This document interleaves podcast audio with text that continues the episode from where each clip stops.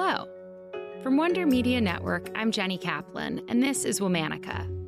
Each month of Womanica is themed, and this month we're talking about troublemakers and villains. We're covering stories from across a spectrum, from women who made good trouble to women who thrived in illicit industries to villains in the truest sense of the word. Today's episode is about a villain. If you're listening with young children, you may want to sit this one out. Our subject today became infamous for torturing and murdering the serfs who worked on her estate. Her story shocked society and highlighted the grave injustices many nobles inflicted on serfs at the time. We're talking about Daria Saltykova. Daria was born in March of 1730 to an affluent Russian family. She was the third of five daughters. As a young woman, she married a nobleman named Gleb Saltykov. The Saltykov family was well known and well connected in Russian high society. Daria's life changed suddenly in the mid 1750s when her husband died from unknown causes. At the age of 25, Daria now found herself in charge of 600 serfs. She became the master of an estate called Troitska, about 20 miles south of Moscow. For the next seven years, Daria lashed out, she violently beat and tortured the serfs who worked for her. During her reign of terror, Daria killed as many as 138 people, almost all of them young women, some of them pregnant. By some accounts, she was angry at their inability to keep the house as clean as she wanted, though she made up many of the so called offenses.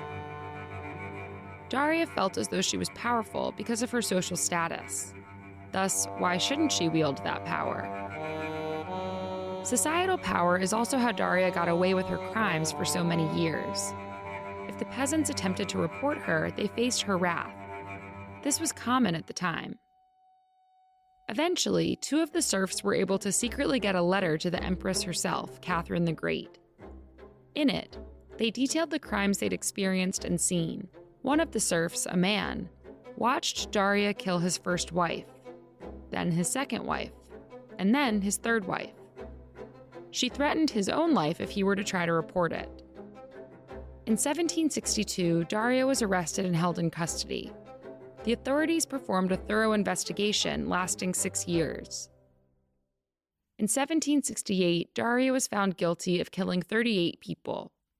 As part of her sentence, she was chained to a platform in the public square with a sign that read, This woman has tortured and murdered. The story of her crimes was well known among the public, and crowds of people came to look at her. Daria was then forced to live in a convent for the rest of her life.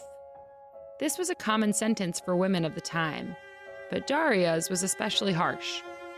She was isolated and forced to live in perpetual darkness. She got a candle with her meals that was taken away when she was finished eating. Daria refused to repent for her crimes by 1779, she was moved to a different cell. This one had a window.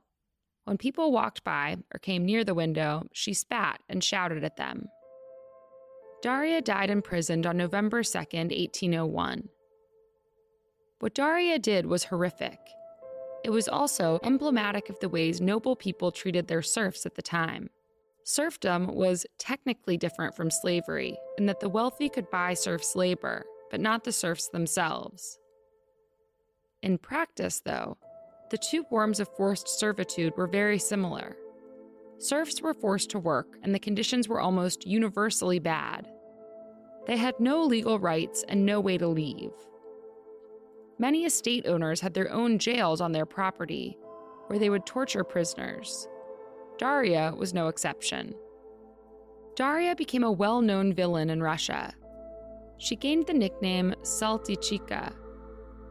While the nickname doesn't have an exact meaning, just the fact that she, a noblewoman, was known by this name was a coup.